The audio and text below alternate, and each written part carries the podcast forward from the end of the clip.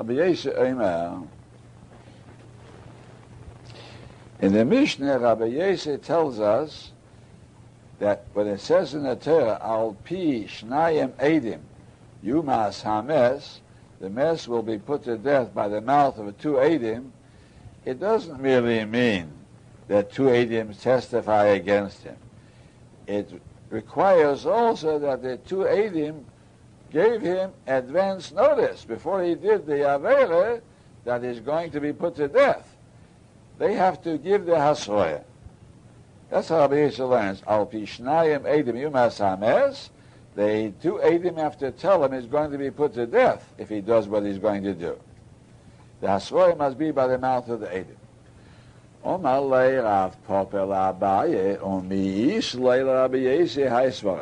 Yisrael hold that svara that the hasroya must come only from the mouth of the two edim?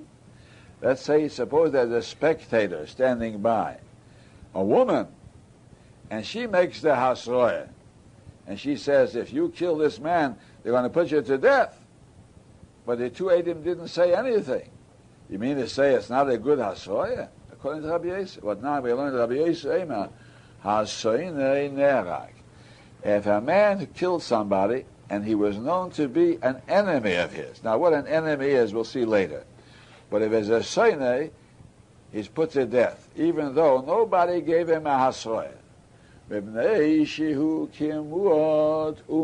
Muad means he's warned, umusra means he's warned. He doesn't need hasroya. So we see hasroya is not a technicality that has to be fulfilled, like Rabbi said to the Mishnah by the mouth of the two Adim who are going to put him to death. No, just a fact of delivering your information to him. And if a man is a Sainai, we know beforehand he knows the consequences. He doesn't need a asroy. Somebody's not a soine, might lose his, might lose his balance, might lose his temper, so you have to give him a warning. He shouldn't do something hastily. But a soine is premeditated. He planned it. He doesn't need any warnings. He knows what he's going to do.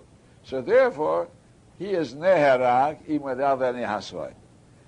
If Rabbi Yossi says such a statement, it shows that Rabbi Yossi doesn't require push the technicality of Haswat, like he says in the Mishnah. Because he need a technicality it has nothing to do with knowledge or not knowledge, even though it's premeditated. Because the Mishnah holds a woman will stand there and shout at him. Not a woman, let's say even a Chocham Godel will stand there and shout at the murderer. Don't do it, you'll get, you'll get misa. It won't help because it's a technicality. You have to have the two Adim to say it him. So how can he say here, Asayin Neherag? And he doesn't need any Asoy at all. Say the Kash inside. Oh, Malay. So Abaye answered, it's no Kasha. How who? That Rabbi Yosef, not the same Rabbi Yosef in our Mishnah. Ahu Rabbi Yosef Bar Yehudahi. Rabbi Yosef in our Mishnah is Rabbi Yosef, the Talmud of Rabbi Akiva. And this Rabbi Yosef, who says, Hasene Ne'arag, is Rabbi Yosef, the son of Rabbi Yehuda, who was a Chava of Rebbe, one of the last Tanoim. Last Tanoim. And he brings a proof. The Tanya, Rabbi Yosef, Bar Yehuda Emer, Chover, if somebody is a Lamdan, Ein Sori Chasroy. He doesn't need any Asroy. Lefi shalom nitno hasroa. Hasroa was given, I mean the law of hasroa was given, el lahavchin ben shegig lemezid, just to make clear to the Adim whether this man is a shegig or mezid. So by means of a you warn him, and he goes ahead and does it anyhow, that shows that he's a mezid.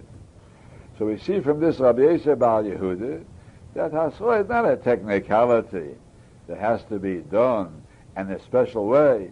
We don't care anyway, as long as this man is informed. So if he is informed by means of his learning, he's a lamdan. You don't have to tell him anything. He knows.